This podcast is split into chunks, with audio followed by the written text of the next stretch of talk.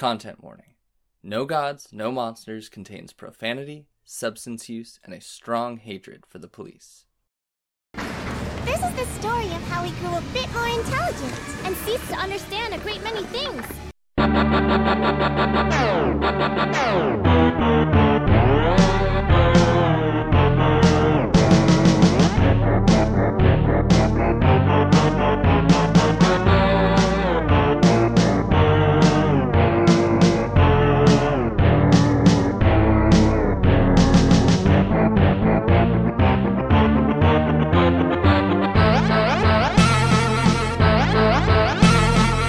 And, see, I went to Medford today for a baby shower, and I was like, I really want to ask Ira if on the way back we can hit up the Target, because that's the only Target near here, so I can check the Godzilla things, but I ask every time we go, and it's going to be a long day, like, I don't know.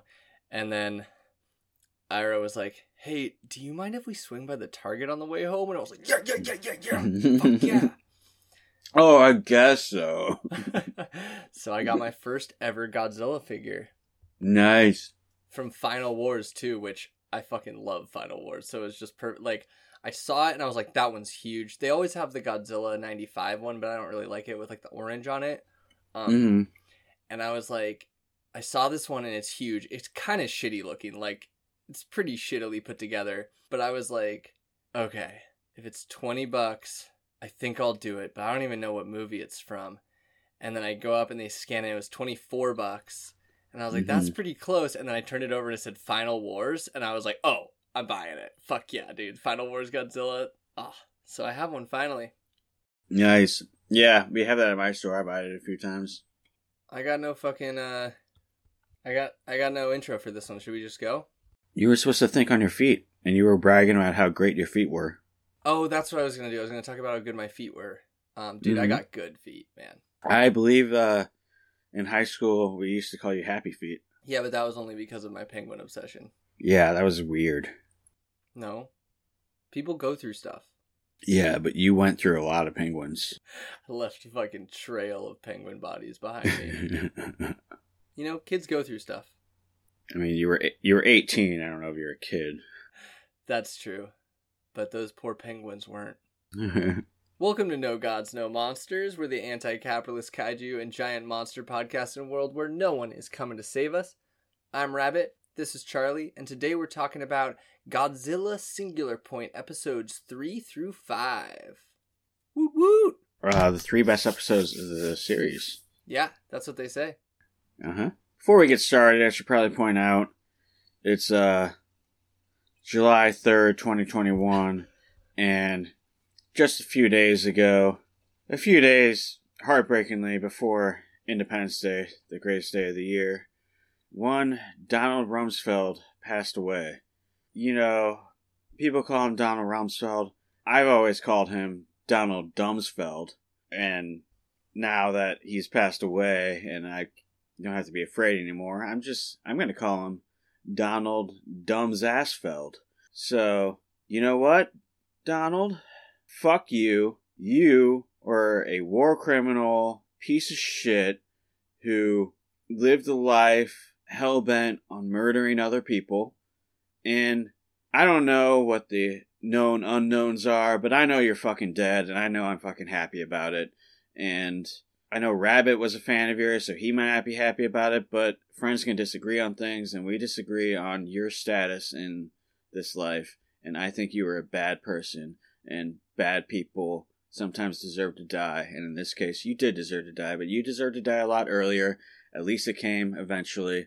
I usually don't hope for a heaven or hell, but you make me hope for a hell. You were a very bad person, and you are a reflection on the absolute depths of the depravity of aspects of America that you could rise to such a powerful position twice, multiple times in your life, multiple decades apart, where you had such a huge role in destroying lives in this planet. So fuck you. Once again, Donald Dumbassfeld, you suck. That's one of those things, like, I don't understand people who are like, oh, I can't be friends with people who have different politics than me. Like, you can want Donald Rumsfeld to be tortured so bad that you desire that there's an afterlife of misery and pain for eternity simply so that Donald Rumsfeld can be in it. And I could think he's a chill guy, and we can go to Olive Garden. We can hang out. Yeah. We can talk about other stuff. We can talk about sports. We can make a podcast together. Yeah. Exactly. About Biden. Like, you can fundamentally hate everything that I stand for, and I can fundamentally hate everything that you believe in, and we can break garlic bread. Like, yeah. Is it that fucking hard, America? If I can even call you that anymore? Is it that? If Independence Day is about anything, it should be about our non-independence from each other. Yeah, it should be about coming together. Exactly.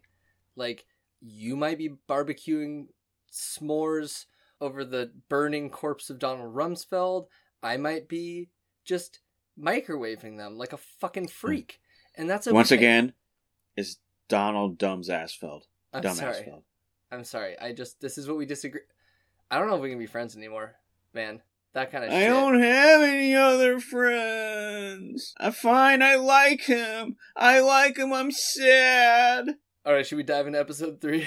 Let's dive into episode 3. As tens of thousands of Rodan fly towards town, Goro calls upon Yun and Haberu to use their gyro anti-Rodan radio wave cannon thing to drive the Rodans out of town. At the same time, Mei and Pelo are trying to find out if Mei's apartment has been destroyed in the attack, and in the process, Pelo takes control of one of Otaki Factory's new robots and drives it out of the factory. Yun, Haberu, and Goro crash their vehicles and are pinned down with some others by a flock of Rodans. Yun uses science to craft a water bottle and an arrow so that it will replicate Rodan roars, driving the Rodans away long enough to get to their bike and drive away. Drive. While they're being pursued by straggler Rodans, Pelo arrives and uses the robot to fight off the closest one, saving Yun and Haberu. And then Pelo's robot is just fucking mauled to death. Just as the Rodans get close to catching up, they mysteriously begin falling from the sky and crashing into the ground, dead.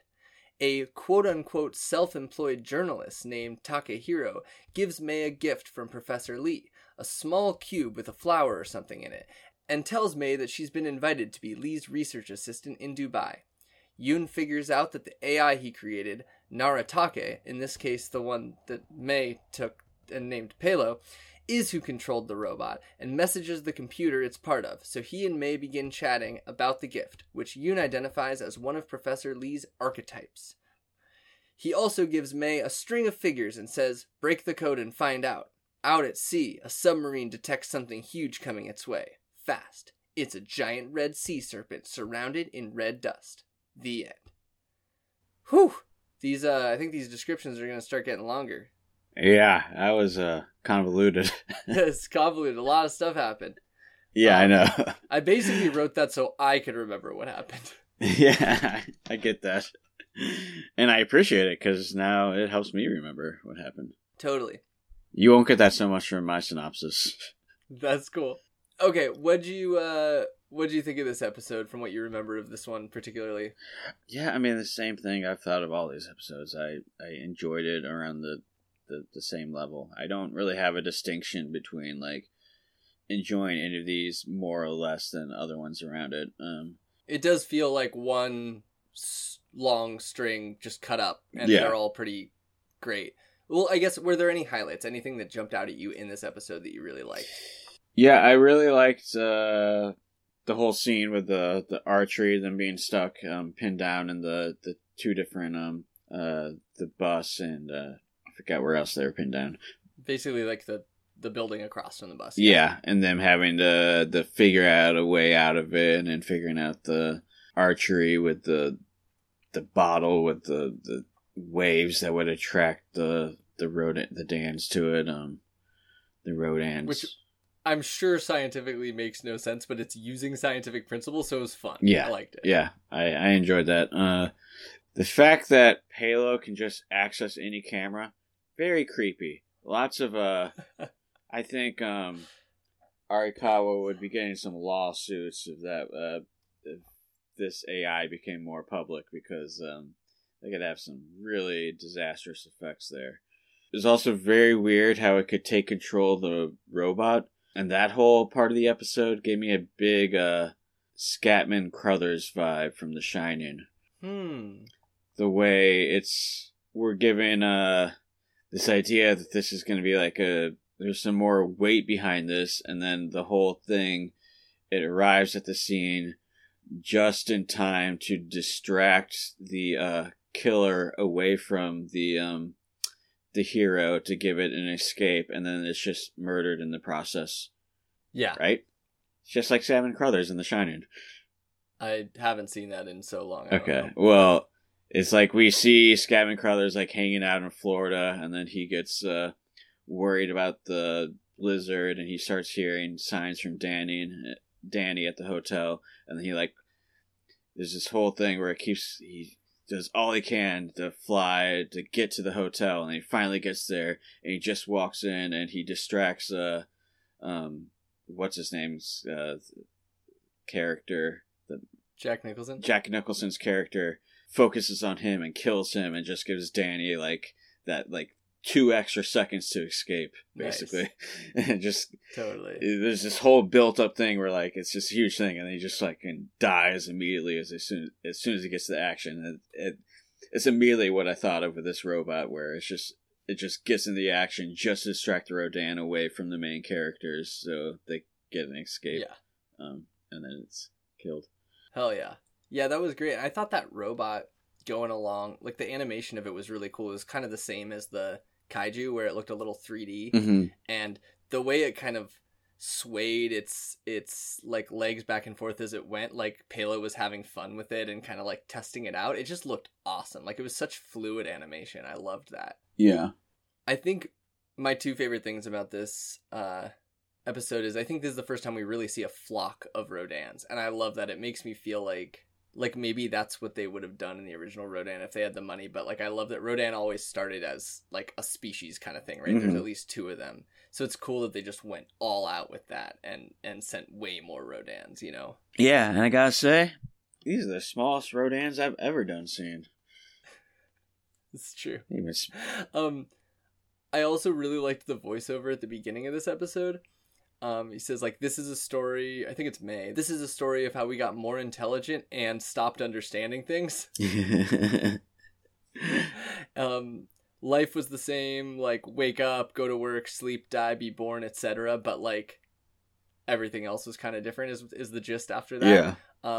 But I just really liked the idea that, as it's kind of meta, we're learning a little about science, and we're also understanding less as this as it's going, I guess. Yeah. And so we're all the characters. Yeah, that concept really jives with my whole thing in life. Oh, your whole deal? My whole deal in life in general. That's very, very me. Charlie-esque. Very Charlie-esque, yeah. Totally. I dig it. I don't know if we should talk about the science stuff now, or just wait till we're done with these 3 to try to figure out if there's anything we need to. I guess let's just wait till we're done with the 3. I don't really see what the point is to go one episode. Yeah. Well, in my mind, the point would be that if we understand what happens here, it'll be easier to understand next. But if we didn't take good enough notes to know what all the science is for all of those, we should just do it all. Yeah, and I don't understand what happens here or next. Well, that's the whole point. If we talked about it, we might. Okay. I'm not going to understand, so no. That with that attitude, you might. You just might. Okay, cool. Do you want to tell us what happened in episode 4? Oh, I didn't say the name of episode 1, did I? Episode 1. Or episode 3. Jesus Christ. This is episode 2 of the No Gods, No Monsters breakdown or discussion of Singular Point, episodes 3 through 5, and I was talking about episode 3, Tigerish. Yeah. What about episode 4? It's gadabout or something. Yep. These don't seem like Japanese words. I'm confused by them. I think it's a different name in Japan. Well, they don't seem like English words either. The next one does, but what's the next one? Theorist. Gadabout's a word, isn't it? I don't know. I guess tigerish is a word too, technically. Tiger-like. Gadabout is a person who flits about in social activity. So yes, it is a word in English. Episode 4, Gadabout. A boat is sailing through the red-as-fuck ocean when some mammoth-sized snake starts encircling it. Ominous. Scary. Metal. Mei and Pelo fly to Dubai to attend some fancy-ass Shiva conference they were invited to. During the trip, they are trying to crack the code of the archetype, and Pelo is super fucking annoying. At the conference, we find that the archetype theoretically shouldn't exist, and they show the future or something through the light that they refract, maybe. I don't really understand any of this archetype plotline, and if you do, well, I guess you're just smarter than me. Good job and congratulations, you nerd-ass. There's also some giant underground bunker pit that Shiva is opening up and going in, and a Baragon climbs out of it.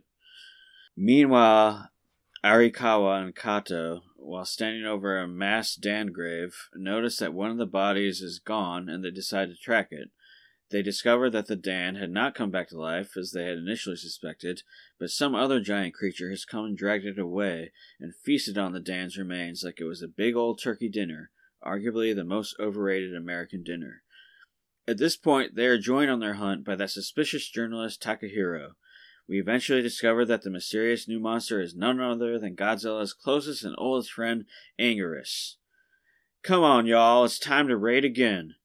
It's Singular Point, Episode 4, Josh Gadabout, baby. God, you're so much better at synopses than me. I kind of forgot we're supposed to entertain people. Yeah, well, I kind of forget we're supposed to inform people. All right, what'd you think of this episode? Any highlights? Highlight is, I think it's pretty obvious. Anguirus. He's a favorite. Pre-Singular Point, and I think he's gonna continue being a favorite post-Singular Point. He's cool as hell looking. We only see a glimpse of him in this episode. We get a lot more in the next episode. But, yeah, we see him for a second, and he looks fucking awesome.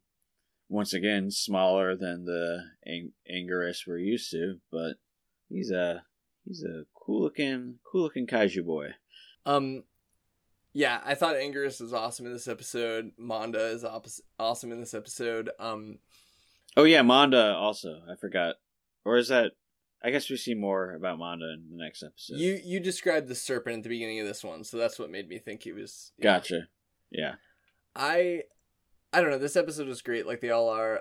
But I don't know why the detail. Like, there's just, one of the things I love about anime a lot of times there's a lot of details going on, and what I really liked when Yun and Haberu are talking, like they're at the Rodan, the place where like the thousands of Rodan bodies are being sent, and they're talking about these like deep concepts about evolution and stuff, but they're like holding their noses because everything smells so bad. I just thought that was such a great little point. Like, this show is so like, it does talk about complex scientific concepts, but it also has a sense of humor about it and is making fun of those things too, and is self-aware that like the things they're saying aren't real, but they can make it sound real by saying a lot of words, and like, I don't know, it just was a perfect illustration of that. I thought that was really cool. Yeah. One of the things I almost brought up in our last episode, but then it was like, oh wait, it doesn't appear yet, where I talked about how the Dans reminded me of the Gaios, and Gamera. Yeah. Because, well, first of all, they're both supposed to be pterodons, but also the Gaios is supposed to be more like a bat-like pterodon. But in the third movie in the 90s trilogy, the 90s Gamera trilogy, there's like thousands of Gaios that you see just like flocking, and that just super reminds me of the the Rodans in this, where you just see like the sky full of them and their dead bodies all over. Is very reminiscent of me to that, to the greatest kaiju movie ever made. Nice. I haven't seen that one. I've only seen the first and second of that trilogy. But that's cool. In episode 3, the Rodans really, when they're like in the bus and stuff, they really reminded me of Jurassic Park, like the raptors. Yeah, definitely. There was one scene where like, and I hope I'm not remembering this wrong, where like you see like the doors open up slightly and like in the center in the crack, like you see like its eye or something like that. And that super reminded me of Jurassic Park. I don't even know if there is something like that in Jurassic Park. I haven't seen Jurassic Park in forever, but that's just like the complete vibe I got was just reminded me so much of Jurassic Park in that part. Nice. Yeah. It's funny that we both got that same vibe. There must be something to it. Yeah. Cool. Well, do you remember when Yun and Haberu are looking at the prints, they mention that Anguirus's prints, like the front prints are, they say, plantigrade, and the back prints are digitigrade, something like that. Yeah. I didn't notice this at first, but I saw online someone saying that this was actually a callback to the fact that about the way Anguirus originally would have had to plant his feet because he was a guy in a costume. That his front feet would be hands that are flat, and then the back feet, because they're bent with the knees, would be up on their toes, which is digitigrade. And that this was all just a joke about how it's a dude in a suit. That's funny. I thought that was great. That is pretty great. It also plays into the whole thing of like they're using science in ways that sound sophisticated, but they're making jokes about how unsophisticated this genre is, that it was just dudes crawling on their hands and knees to be this classic character, you know? Yeah, totally. That's very funny. I obviously did not pick up on that, but that's a good observation. Okay, so I feel like we should go into the science of the thing you brought up a little, so we don't get ahead of ourselves, because you brought up some science specifically in your synopsis. Is that the archetype? Yeah.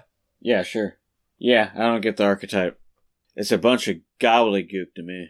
I feel like from the way you talked about it, you get it as far as I do, but just to make sure. So I think what they're saying is, what they're trying to say, but it doesn't make sense, is that the archetype can reflect or refract, I don't know exactly the difference, light, and then it traps the light. And like, obviously I don't know how it would trap light, neither do you, neither do the writers, but we know what it would mean to trap light, right? It's just in there.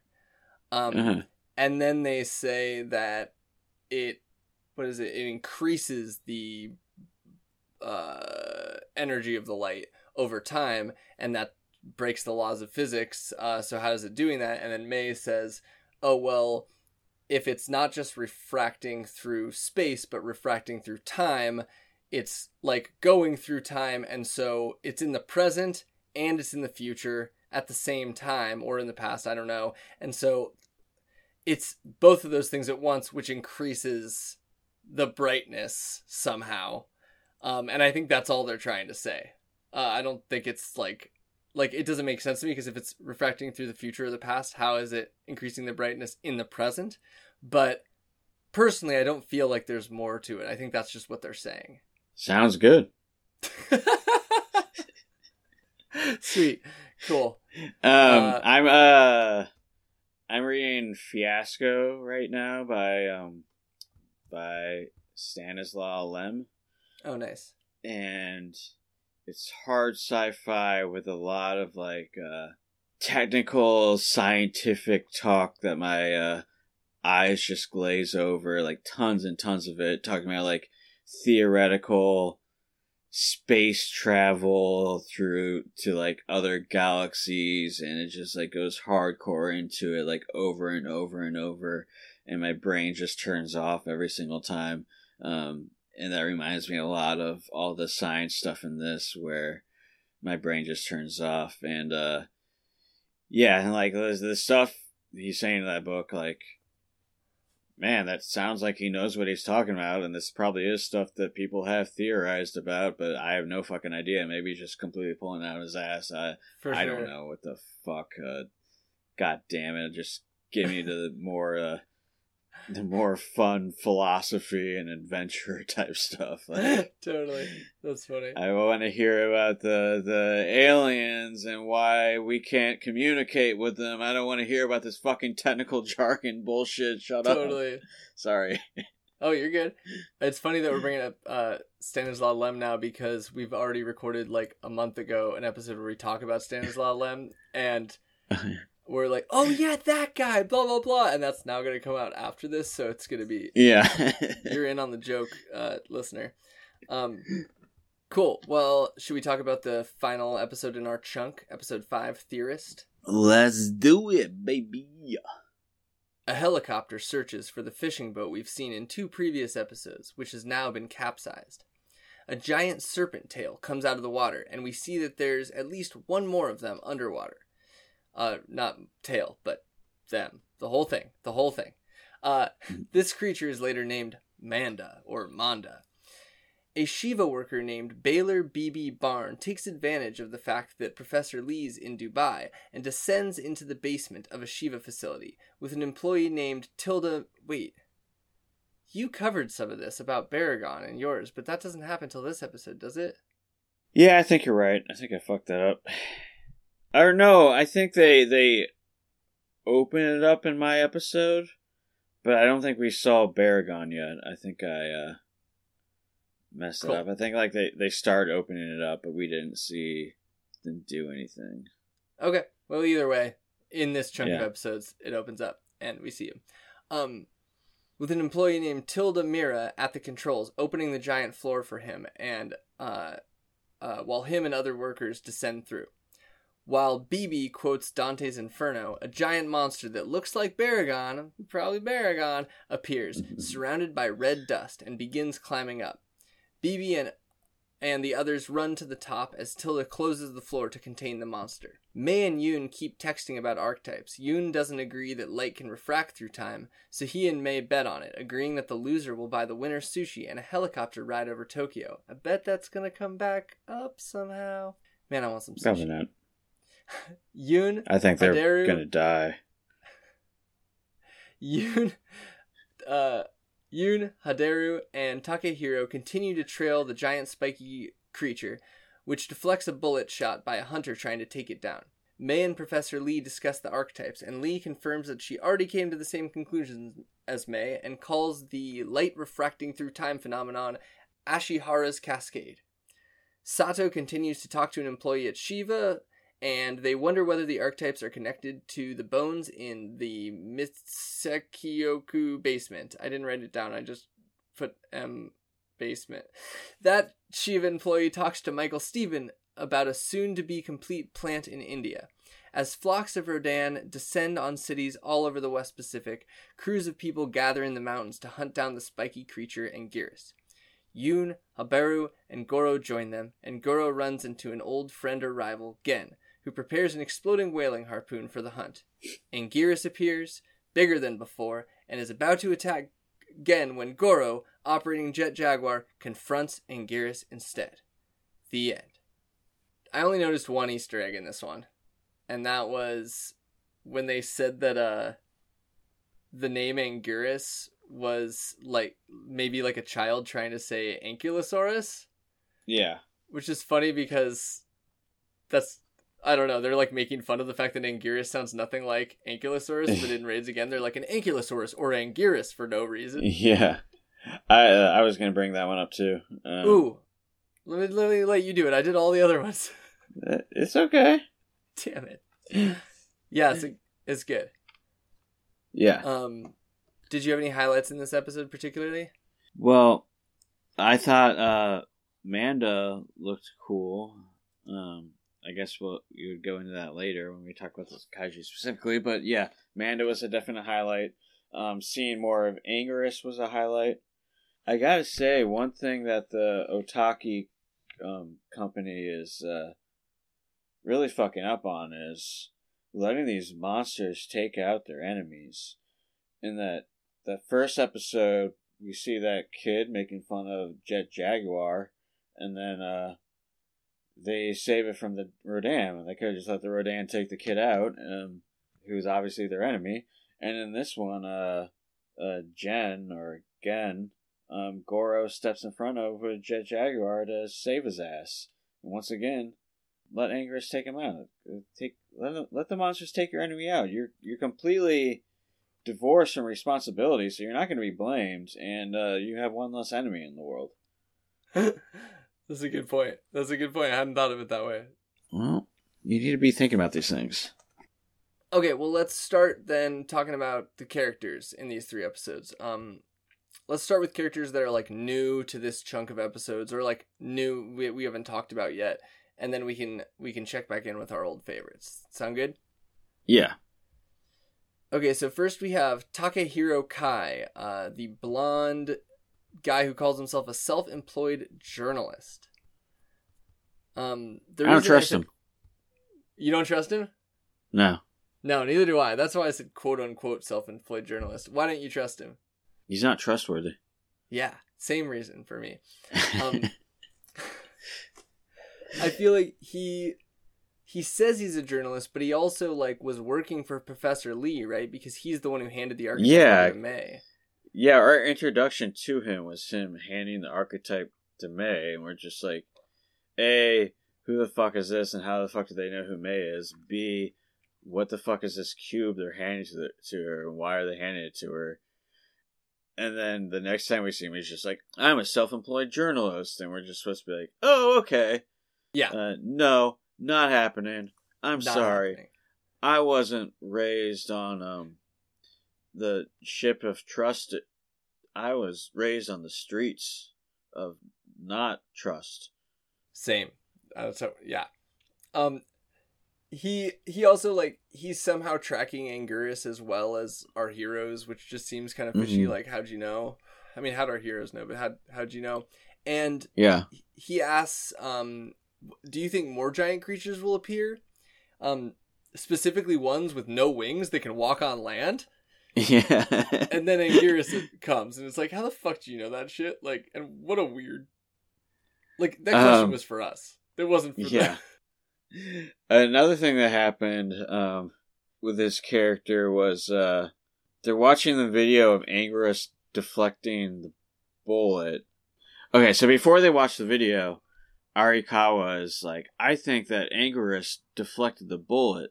And Takehiro is like, there's no way he could do that. The shot was way too close.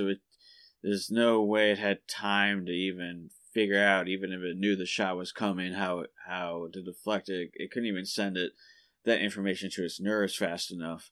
And then they watched the video, and Arikawa...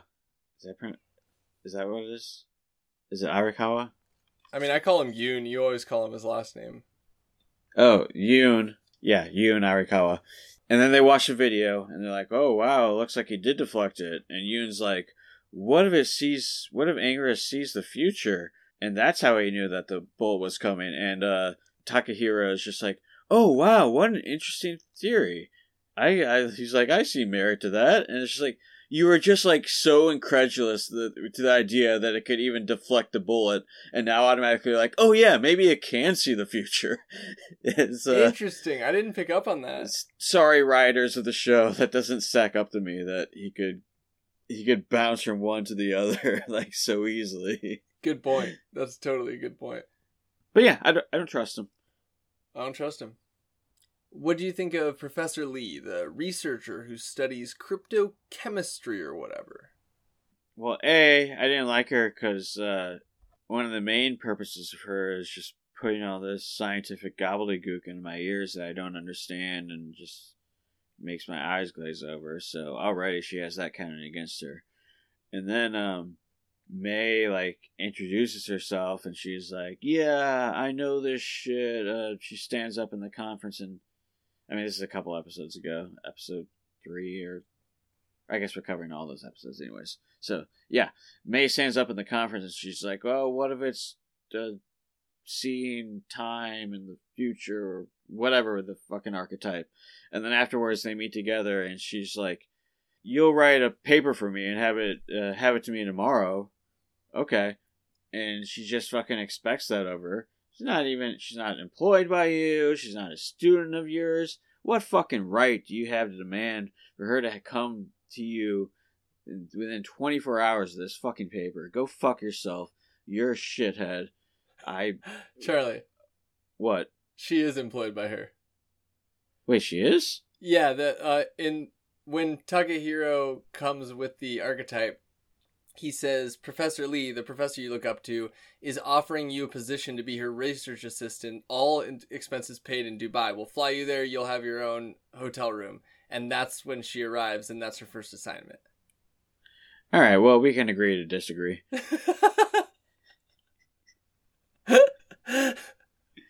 The rest still stands, though. That's too quick. Don't be a jerk. This is my first day in Dubai. I'm fucking jet-lagged. I shouldn't have to write all that. Yeah.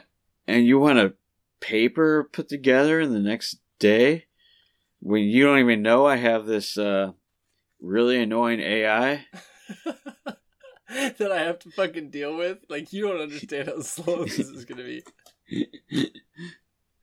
That's funny. Yeah, I mean, there's not much to her, but she's mysterious. I feel like we'll learn more about her soon.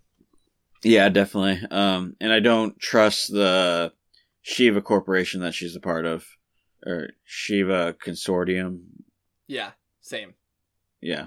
Okay, I really want to know your thoughts. Like, what you really thought about Baylor B.B. Barn. It seems pretty cool. Seems like a cool dude. I mean, as a big fan of Dante's Inferno and the ideas behind it, I'm a fan of Baylor B.B. Barn. Yeah, there's not much to him. I think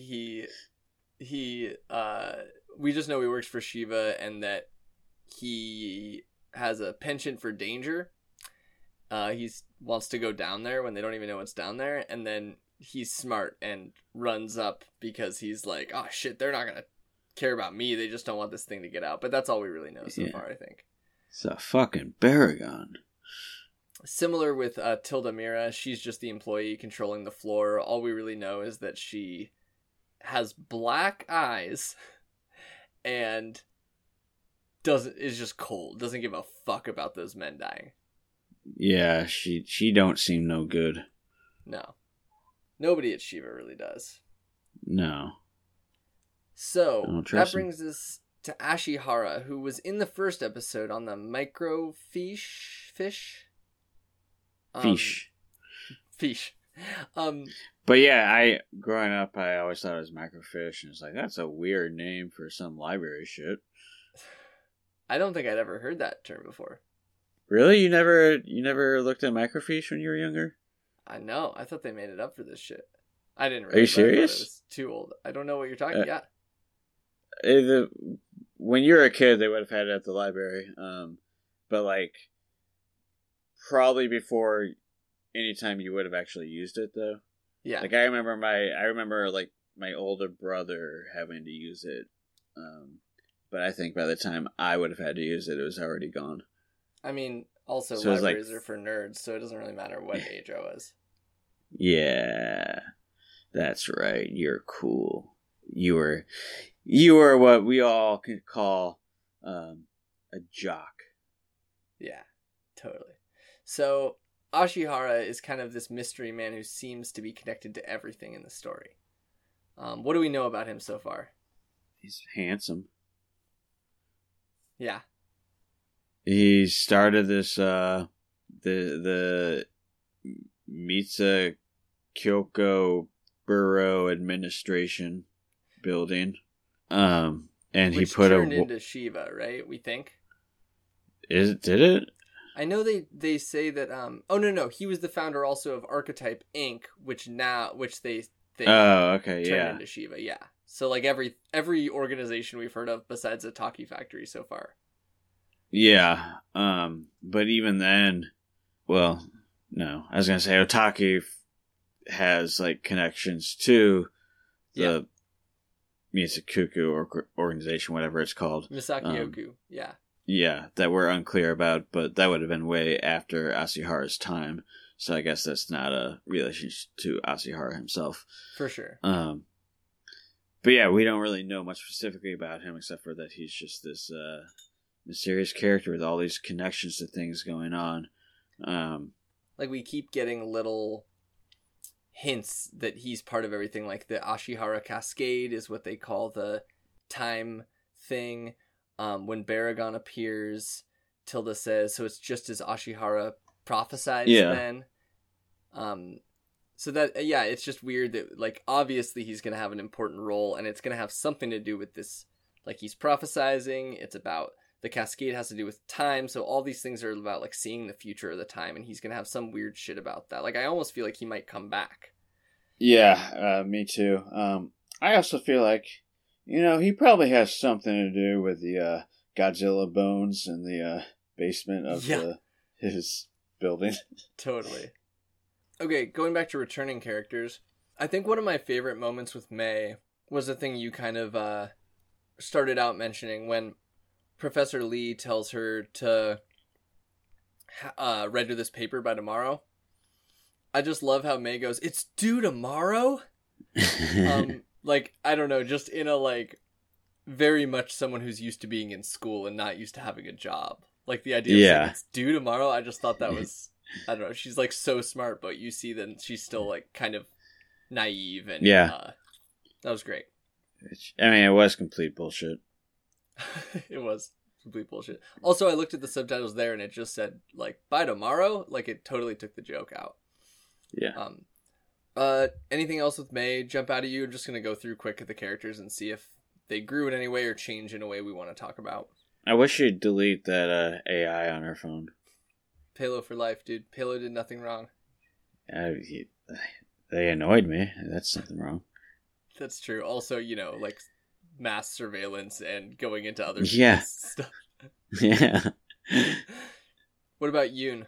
He's still pretty awesome. He's very impressive the way he's, like, hunting down this Anguirus, but at the same time he's also texting Mei about this, like, complex, like, thing that shouldn't exist, and like the physics and idea behind its existence. And he's a very talented guy. He's also just like, I don't know, he doesn't take himself too seriously, and he's so chill. Like when Haberu's like, do you think that robot, like, came alive to save us? And Yun's like, I don't know, but that'd be pretty awesome. Just like, not a scientific answer at all. It's so great. He is a lot like me. You're right. Totally. Haberu, anything with him? He's pretty strong. He's strong, dude. I didn't feel like he grew that much in this one. He was kind of just like the driver. Yeah, I mean, we still haven't... Yeah, they still haven't developed him much. He's still just kind of like a sidekick to Yoon, but you know, like a steady, respectable sidekick, but not not anything that the writers have been that interested in as of yet. For sure. I feel like kind of the same with Satomi. Nothing really happens. She's just, we now know she's the one who stays behind. Yeah, even last week, like, we've barely seen her at all still. What about Goro? Any new fun developments with Goro? I mean, like I said, I wish he would have let the Anguirus kill his rival. That would have been funny. Yeah. I couldn't tell if they were, like, actual real rivals or if it was, like, their friends who, like, fuck with each other. It felt more like rivals to me, but you could be right on the other hand. But personally, I'm going with rivals. I mean, I just, like, I think that all the other people in the Olive Garden might think that you and I are rivals when we're fighting over Donald Rumsfeld, but, like, we get over that shit, you know? That's true. They'll see us, then they'll look, and they'll see we're both wearing Biden 2024 shirts. And they'll know our connection. Mm-hmm. Good asshole. My favorite moment with Goro is when... Jet Jaguar is just sitting still as Anguirus is attacking and has deflected a bullet into a hunter, and Haberu is like, oh, maybe he's like, Goro must be coming up with a secret plan to save us all. And he cuts to Goro and he's just asleep in the mech. Yeah, respect. Yeah, it's fucking solid, dude. Totally, like, respect. The I make a dollar, boss makes a dollar, I make a dime. That's why I sleep in my own mech, even though I'm the boss. on Mayor's time.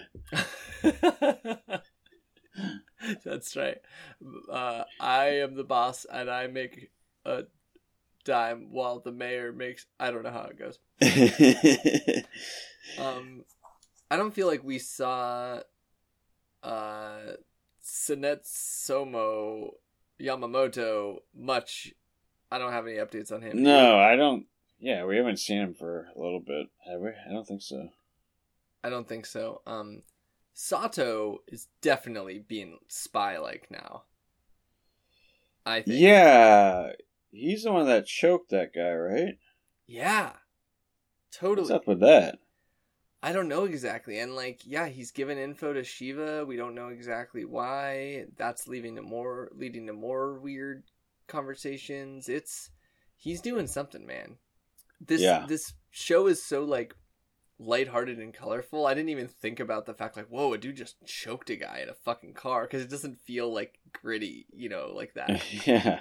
But that is intense. All right, should we talk about some kaiju while we're all here? Oh, you're skipping Pelo? Pelo? Well, I figured you already covered it when you talked shit on Pelo when I was brought up Mei. When I slammed down some hard truths. Okay, let's talk about some kaiju.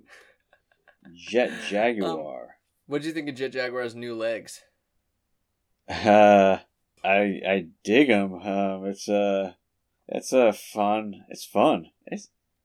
We're all here to have fun, and that's some fun. It's just fun, yeah. Yeah, just some positive vibes on those legs. I kind of hope they just keep updating him, and he gets gnarlier and gnarlier. Yeah. Wait, did they have the gyro radar thing to him? I don't remember. What? The gun thing that used to be on the motorcycle to take down Rodan. Did they add that to him or no? I don't know. I don't remember that being the case, but... I might have made it up in my brain. You might have made it up on the screen, and that became reality to everyone. As I often do. And so you might be correct in that case. Totally. Okay, so now we get flocks of Rodan, and they look way different than the original Rodan, which I didn't notice my first watch through.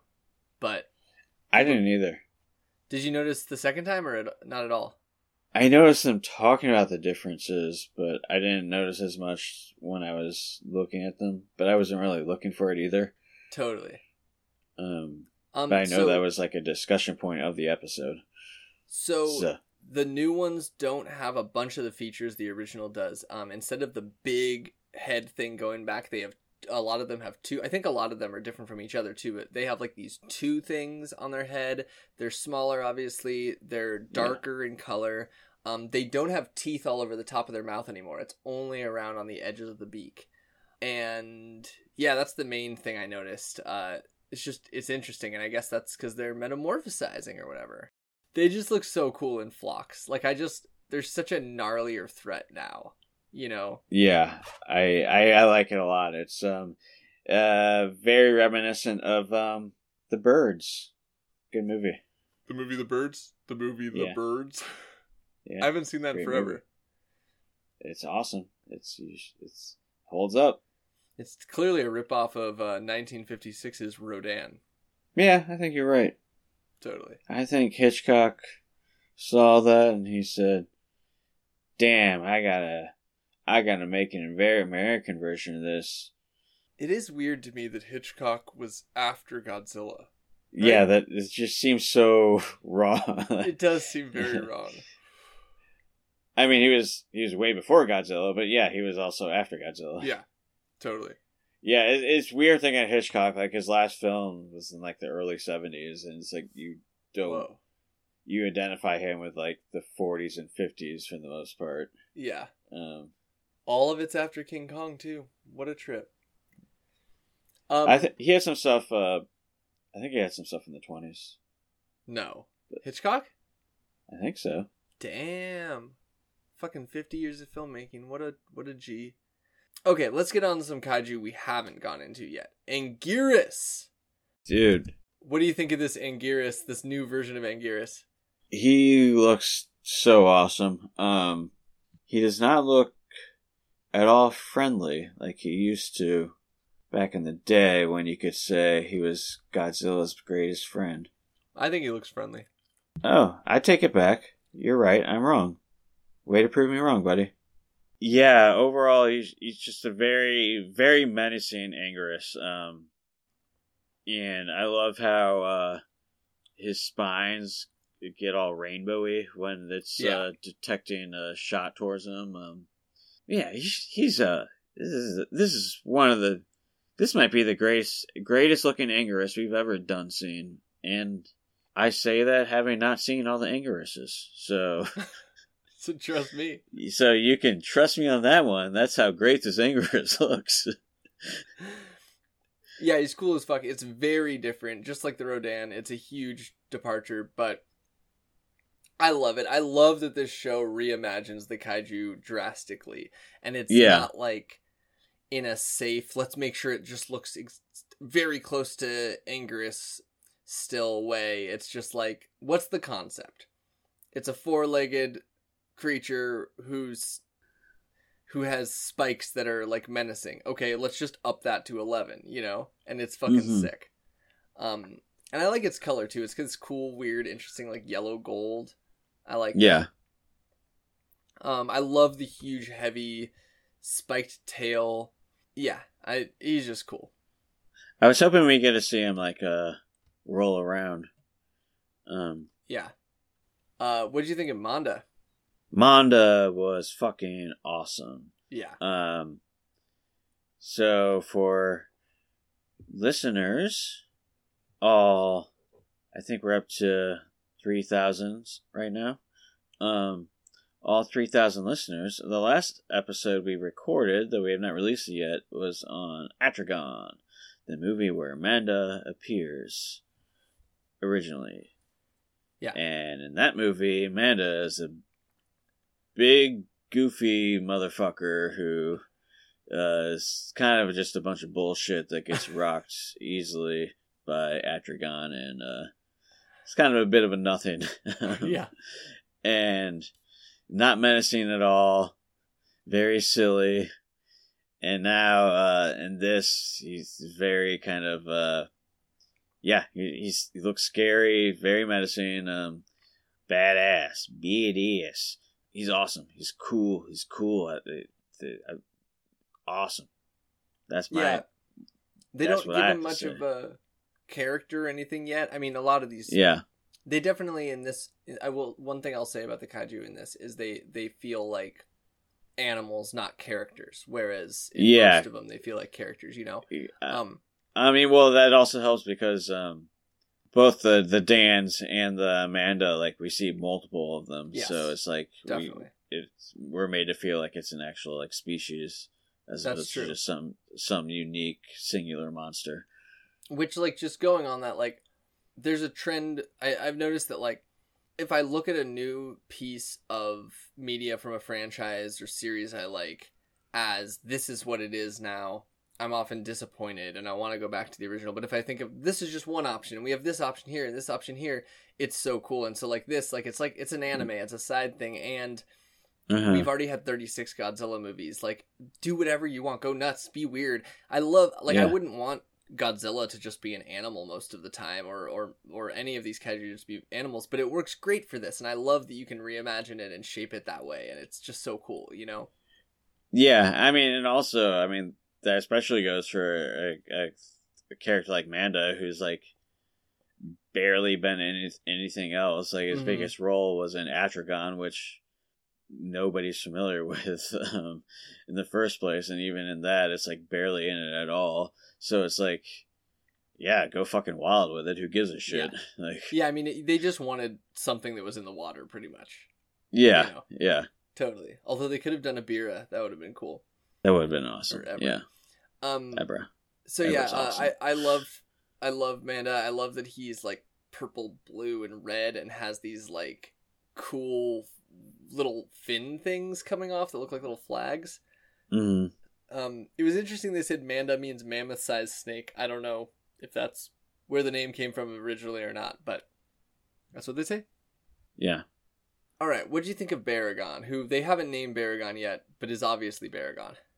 We only saw it in a couple shots, and one of those shots I thought was one of the worst-looking parts of the show I've seen so far. It's just like a close-up of it climbing, and it just did not look good to me. It looked pretty bad. Fully agree. This is my least favorite design, and that was the part where it looked like, oh, this is CGI. Yeah. It looked cheap or something compared to all the rest that looks so great. Uh-huh. I'm interested in seeing more of it to see if maybe I'll change my mind the more I see of it in a different aspect. But yeah, so far I'm not thrilled with it. It's also just like the only thing really different about it is that it's like purple, green, and blue. Other than that, I mean, it has the funny little ears. It has like, it's just not like a radical redesign, and it's weird that I like expect that now because the rest is. But they kind of set us up for that. Yeah, and it just feels like a trippy Baragon that has funny hip movements. It doesn't look like it should be able to climb that pole. It just doesn't work. And like another thing, like I was saying with Manda, is like, people aren't really familiar with Manda. Like, obviously you have the super nerds, but for the most part, people don't know what the fuck Manda is, so, like, go crazy with it. And, like, same with Baragon. People don't know what the fuck Baragon is, so go crazy with it. Like, yeah. Only, like, the biggest Godzilla nerds are going to be like, oh, you messed with Baragon's design? Yeah, like, totally. And they're all in the library anyway. Yeah. I mean, I like that they're sticking to aspect. Like, I like that he's underground, or she, I don't know, or they are underground. Just like in Frankenstein. I always consider Baragon she. Yeah, I don't know what it is. I don't know for sure. But that might be because it was played by a female actress in GMK. Yeah, exactly.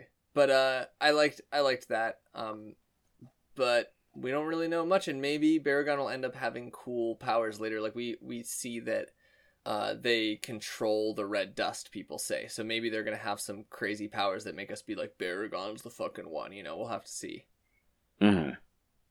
Yeah, I mean, we're really only given a few shots of it at the most. So, yeah, we stand to be surprised. But generally speaking, when you introduce something with just a few shots, you want to impress with those shots. And they did not do that. Agreed. Okay, what about Godzilla? We've gotten a few maybe peaks. There's been the mural, where they said there's Gojira, right? Uh-huh. And then there's been the bones that we're assuming are Godzilla, right? Uh-huh. And then I feel like in the beginning of episode 3 or one of these episodes, or there's like fins that are like a spiky back that comes out of the water, but it's not Manda. And it made me wonder that was at the end. That was at the end of one of the episodes. Yeah. Might have been not episode 1. Maybe episode 3. But yeah, I was just like, holy shit, is that Godzilla? And then, like, the next time we see a boat being terrorized by a creature, it was Manda.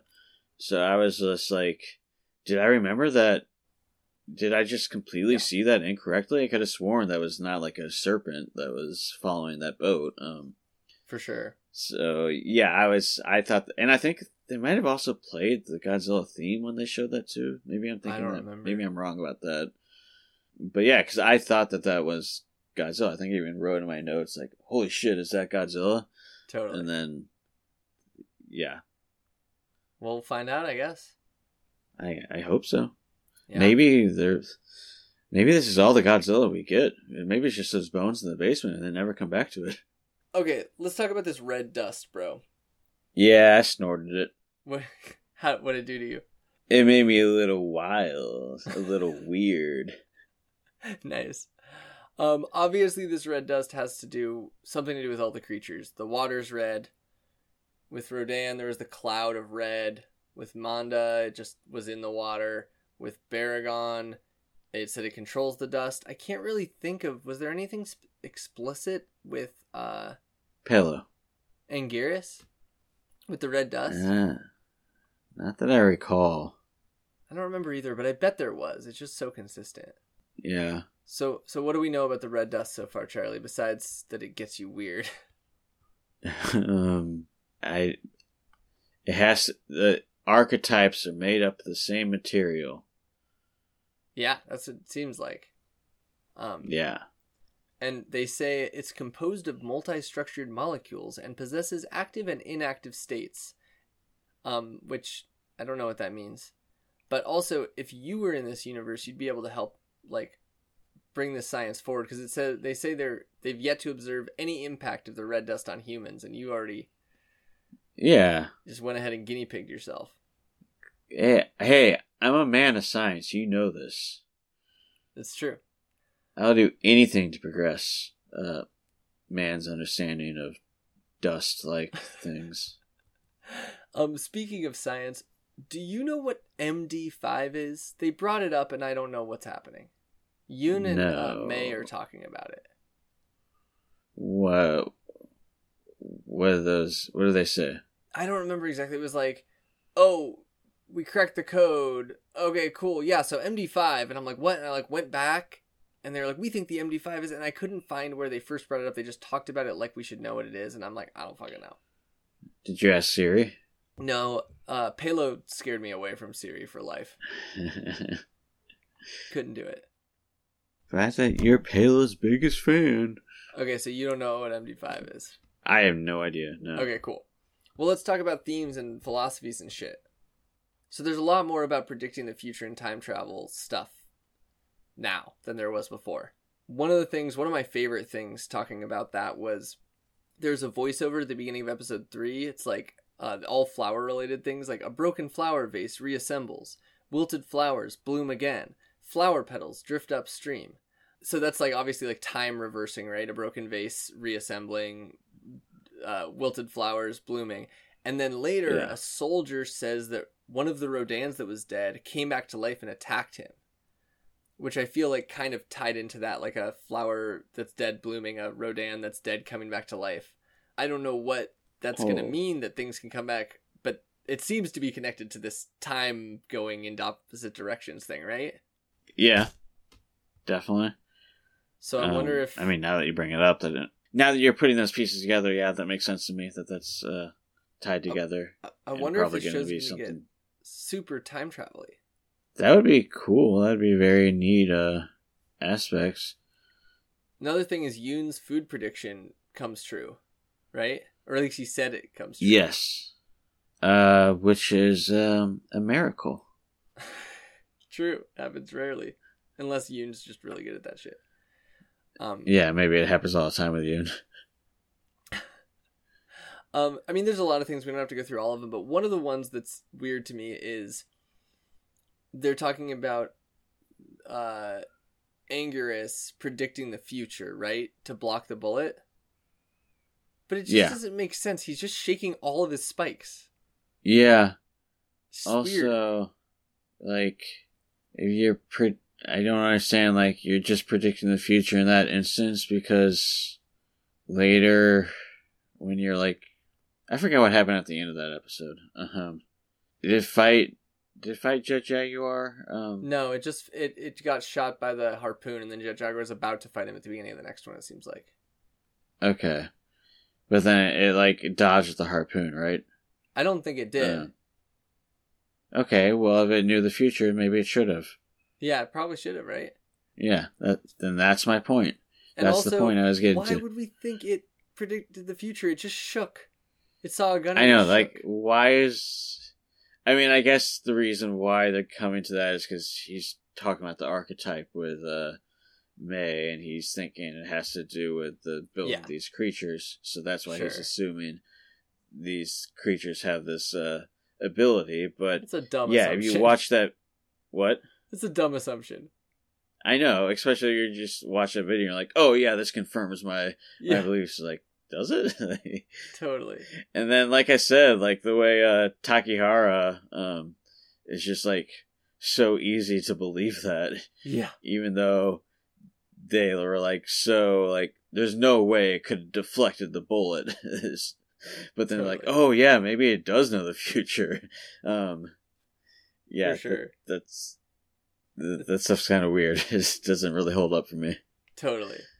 there's a lot of time stuff, but one other one, like backwards and forwards thing that I thought was interesting was, so the song played at the beginning, the signal, is called Alapu Upala, I think. And then they're saying it's from somewhere in Asia, but they don't know where, maybe the Showa period.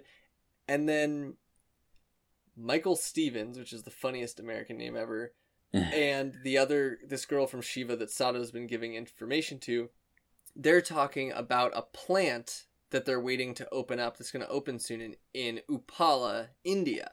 Alapu is Upala backwards. Alapu Upala. So this song has something to do with forwards and backwards and reversing things, you know? Did you pick that up yourself? Yes. Wow. That's why we call you the man. So I thought that was cool. Because you pick stuff. Yeah. Okay, another theme they go into a lot or topic is evolution and metamorphosis. They talk about how they're different. The Rodans are doing it. Yeah, they're doing it hard. They're doing it hard. Like, Anguirus is doing it, learning about the guns after the first one, you know? Yeah, it's a fucking fast learner. That's impressive. I think humans may not be the dominant species for much longer. Unless we get some of that red dust going, because saying from my personal experience, yeah, I think that will help us all evolve a lot quicker. I think so too. One of the quotes I really liked about this was, everyone's confusing evolution with progress. I really like that. 'Cause I like that. What the fuck is progress, freaks? You know? Biden, 2024. Okay. Moving on to imaginary life forms again. I mean, it touches on this stuff again. We brought it up last episode, but like the fact that Lee is studying molecules that no one's imagined kind of ties into this. I just like how Mei keep having Mei list new weird things she's working on, like insects born from their own children. Like, what? I don't remember that. Or insects that eat feces and discharge nutrients. I think I missed both these lines. How many eyes would a life form need to live in the fourth dimension? And can two-dimensional beings fly? That's all one chunk of monologue of her talking about. So I think it's to Takehiro about her studies, but I'm not sure. But I just love all the creative things the writers are coming up with about like what are beings that we couldn't even imagine, you know? Yeah. That's very neat. Or I guess we could imagine because they're imaginary. Yeah, I can imagine it. Yeah, totally. If you have some red dust, we can all imagine them. We'll probably all imagine the same ones. One theme that I didn't think of to write down until you brought it up at the beginning of this episode was just like surveillance and shit, like with Pelo. Like they're obviously making a comment about how easy it is to have our privacy invaded. Yeah. By our goddamn fucking phones, we can just look up, we can hack into fucking cameras that are all over the goddamn place, and who in the first place has access to those cameras? But then it would be so easy to hack into those cameras and look in them with our Halo, our AI, and spy on me. Stop spying on me, people, please. That's all I want. You can spy on anybody else as much as you want, just leave me alone. Totally. Good thing Biden will never do that. Hey, he's an upstanding gentleman with a good dog. Well, I feel like a couple political topics are mentioned quickly in the episode, so I just thought I'd throw them out. I thought you were going to go more. I thought you were going to go more into the surveillance stuff. Oh no, you got more? No, I thought you were going to say some more, but I mean, I think I covered it. Yeah, I think you covered it great, dude. What am I going to say? Like, yeah. Do you know they're watching us, bro? You know what the eye on the triangle and the dollar bill is, man? Like, I'm going to put my tape down. Let the record show that Charlie just covered his camera with his duct tape. Good call, bro. Yeah, well, other political stuff besides like surveillance is Michael Stephen of Shiva mentions that they're like open sourcing all the archetype info because global conflict comes from competition over development of new resources, leading to imbalances of wealth and power. So they're like pointing out that we live in this fucked up hierarchical, unbalanced society, and that open source stuff is good, but I don't trust this motherfucker that that's why Shiva's doing it, you know? No, I don't trust this guy at all. I don't know why Shiva's doing it, but it's not to help stop global conflicts, probably. No, definitely not. Bad. I'm not saying all corporations are bad, but I don't know of a good one. Yeah, totally. Do you? No. Yeah, she was bad. Yeah. Totally. And this guy, he looks bad, and they're trying to make him look bad, so he's full of shit. Totally. That's what I say. His name's Michael Steven, dude. Come on. So we haven't really gotten much info about the possible source of all these fucking kaiju coming out of nowhere, but one line said that migration of large populations due to climate change has occurred multiple times in human history, which is kind of like in Rodan. They're saying that the climate change might have affected like the temperatures and made it right for him to come out. So I thought that was interesting. I wonder if that's going to come back, you know? Yeah. Cool. Well, let's get to the most political part of our show, the Dumb Cop Award, where we really dive deep into the organizing theory. When people say, I like No Gods, No Monsters because of their deep dives into dumb cops. That's what they say. I've heard him say it, man. I've heard him say it. In fact, that's what the signal was that they were all investigating. It was just people trying to get out there how much they love the Dumb Cop Award.